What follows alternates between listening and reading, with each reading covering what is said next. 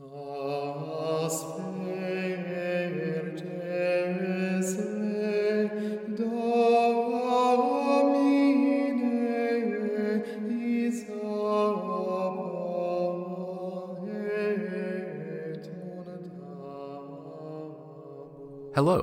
and welcome to Lenten Meditations by St. Thomas Aquinas. Today is the fourth Thursday of Lent, and the topic today is the preaching of the Samaritan woman. The woman, therefore, left her water pot and went her way into the city. The Gospel of John, chapter 4, verse 28. This woman, once Christ had instructed her, became an apostle there are three things which we can gather from what she did and what she said. 1. The entirety of her surrender to our Lord. This is shown, first, from the fact that she left lying there, almost as if forgotten, that for which she had come to the well, the water and the water pot. So great was her absorption. Hence it is said the woman left her water pot and went away into the city, went away to announce the wonderful works of Christ. She cared no longer for the bodily comforts in view of the usefulness of better things, following in this example the apostles, of whom it is said that, leaving their nets, they followed the Lord. The Gospel of Mark, chapter 1, verse 18.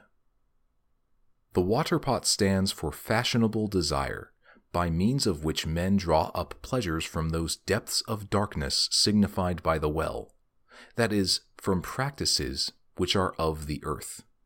Those who abandon such desires for the sake of God are like the woman who left her water pot. Second, from the multitude of people to whom she tells the news, not to one, nor to two, or three, but to a whole city this is why she went away into the city. 2. A method of preaching. She saith to the men there, Come and see a man who has told me all things whatsoever I have done. Is he not the Christ? The Gospel of John, chapter 4, verse 29. First, she invites them to look upon Christ. Come and see a man she did not straightway say that they should give themselves to Christ, for that might have been for them an occasion for blasphemy. But, to begin with, she told them things about Christ which were believable and open to observation. She told them he was a man. Nor did she say, Believe, but come and see, for she knew that if they, too, tasted of that well, looking, that is, upon our Lord, they too would feel all that she had felt. And she follows the example of a true preacher in that she attracts the men not to herself, but to Christ. Second, she gives them a hint that Christ is God when she says, A man who has told me all things whatsoever I have done.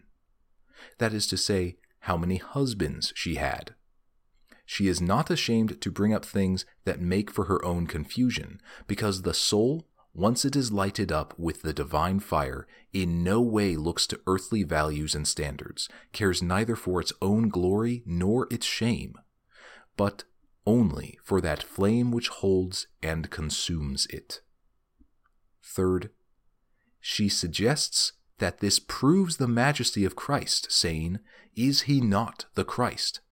She does not dare assert that he is the Christ, lest she have the appearance of wishing to teach others, and the others, irritated thereat, refuse to go out to him.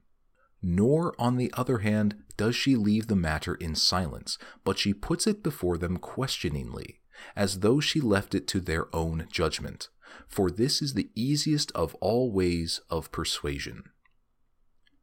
3. The fruit of preaching.